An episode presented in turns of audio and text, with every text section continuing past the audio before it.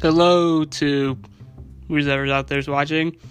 Uh, welcome to my podcast. It's called Weird Wars, where we discuss wars that are strange, weird, not really well known about, had weird causes, stuff like that. Just wars, battles, conflicts that you normally don't hear about in the history books. But I find them interesting, and I hope you do too.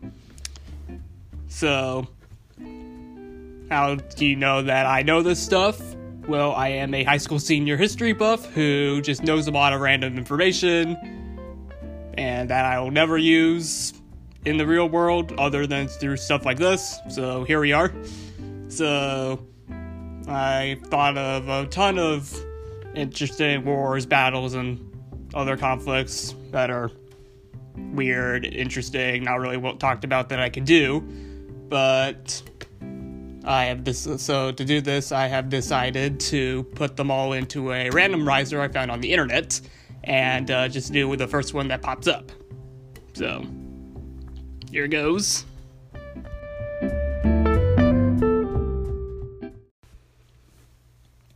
Okay, so I just did the randomizer, and ooh, it picked a fun one for us to start out with. So this isn't really a war per se, uh, but I found it interesting, so I thought I'd throw it in. So, as we know, World War II was the largest war in history. Countries from all over the world participated, you know, U.S., Germany, Russia, but uh, also some smaller countries that you might have thought of participated, and uh, one of those was Mexico, believe it or not.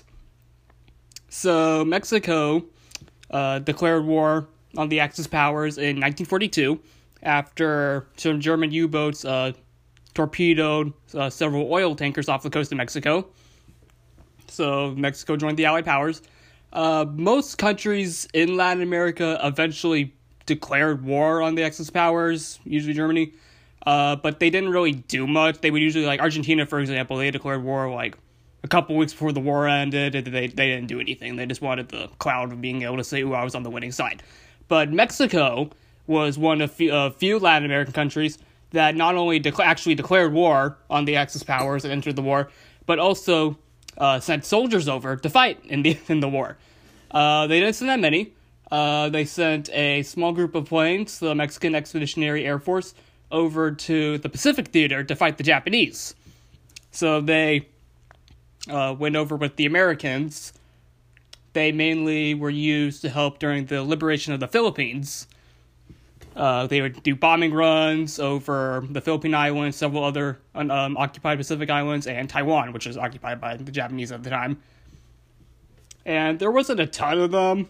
It was only a single squadron, but they are apparently very famous in Mexico today. And they're very proud that they sent soldiers over. I don't know. I just always thought that's fascinating. I mean, imagine you're a Japanese pilot. You're been told you're going to go shoot down these Americans who are trying to take back the land that you stole from the other countries, and you're in your plane flying over, and then you see like a Mexican airplane with you. That's just not something you see every day. Uh, there's really not much information on how successful they were. They presumably got a few kills in, and they obviously and anything helps. But I just found that interesting. You don't. It's one of the lesser known stories of World War II. Okay, so I guess we'll do another one. Let me fire up the little randomizer thing. And it looks like. Okay, the Anglo Zanzibar War. Okay. So, the Anglo Zanzibar War, little known war, it's uh not really talked about uh, because of how short it was. It is the shortest uh, recorded war in history. Uh, we're not exactly sure how short it was because there are varying accounts, but most put it to be around, get this, 45 minutes long. The shortest war in history was less than an hour. So, this war was between uh, the British Empire and the Sultanate of Zanzibar. Zanzibar is uh, an archipelago off the coast of what is now Tanzania. Uh, back in the olden days, they were uh, in their own independent country.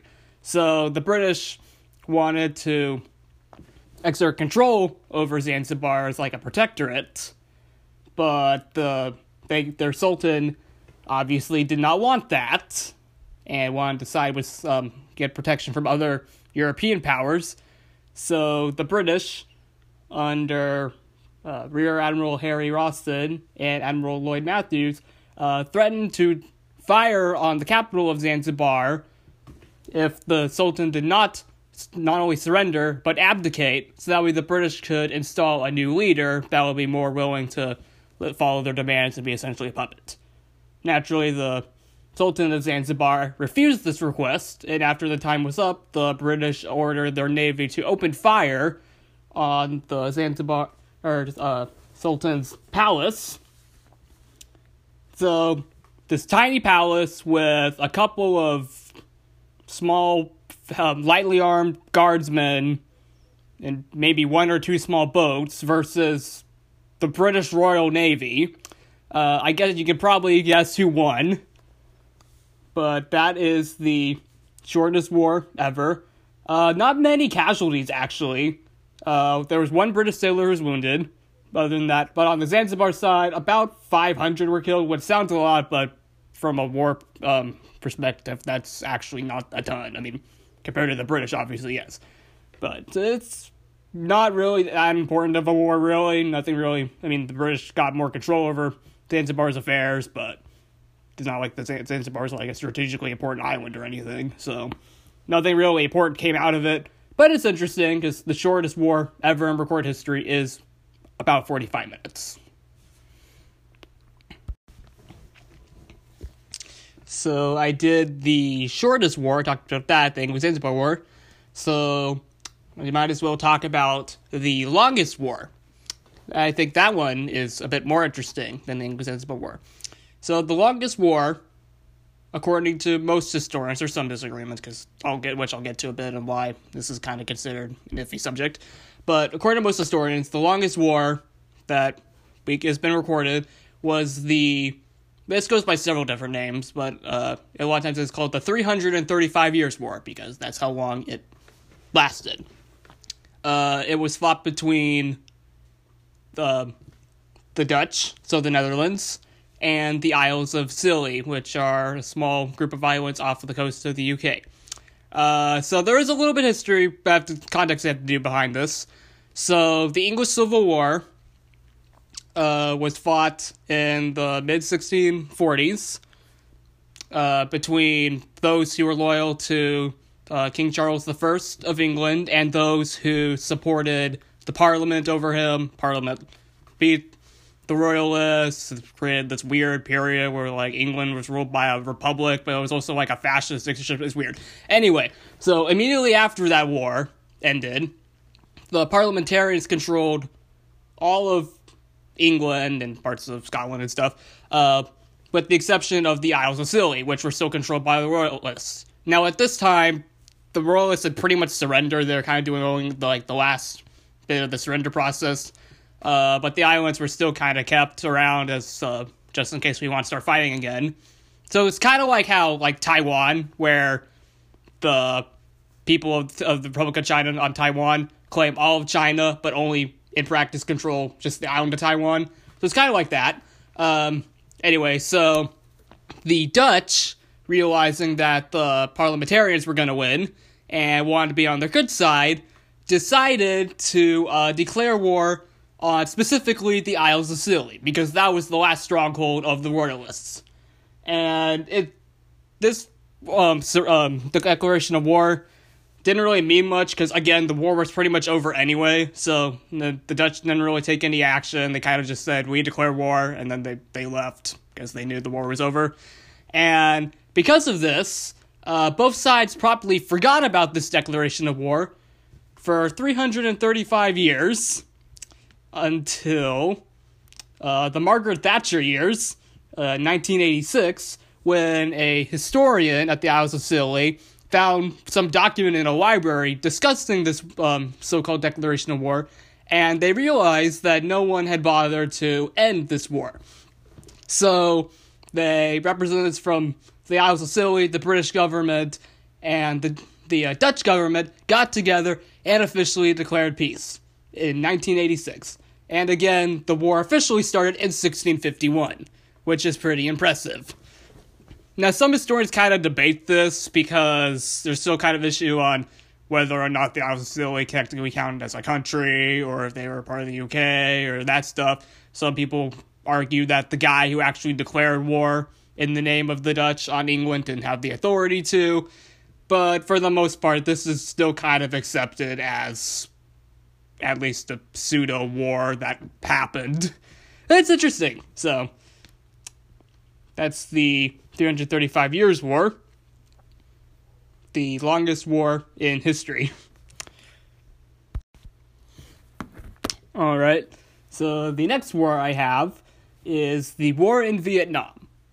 No, it's not the actual Vietnam, the one you're probably thinking of right now. So, there were actually several quote unquote Vietnam wars that were fought in the mid to late 20th century. Uh, these were called the Indochina Wars. The one we usually call the Vietnam War was is the last of these. The first one of which, of uh, these Indochina Wars, happened in 1945 to 1946.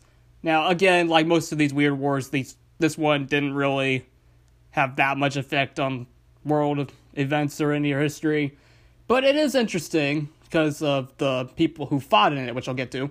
So, in 1945, no, let me backtrack. So, during World War II, the Japanese invaded much of East and Southeast Asia, including what was then known as French Indochina, which includes part what is we now call Vietnam, Laos, and Cambodia. These were French colonies, and the Japanese decided to occupy them and harvest the resources and stuff.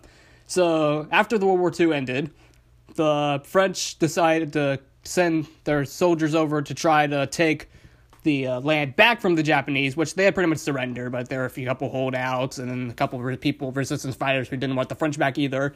And then to help them out, the British sent a couple soldiers over because the French army had drastically increased, um, decreased in size because they lost a number of men fighting in the war.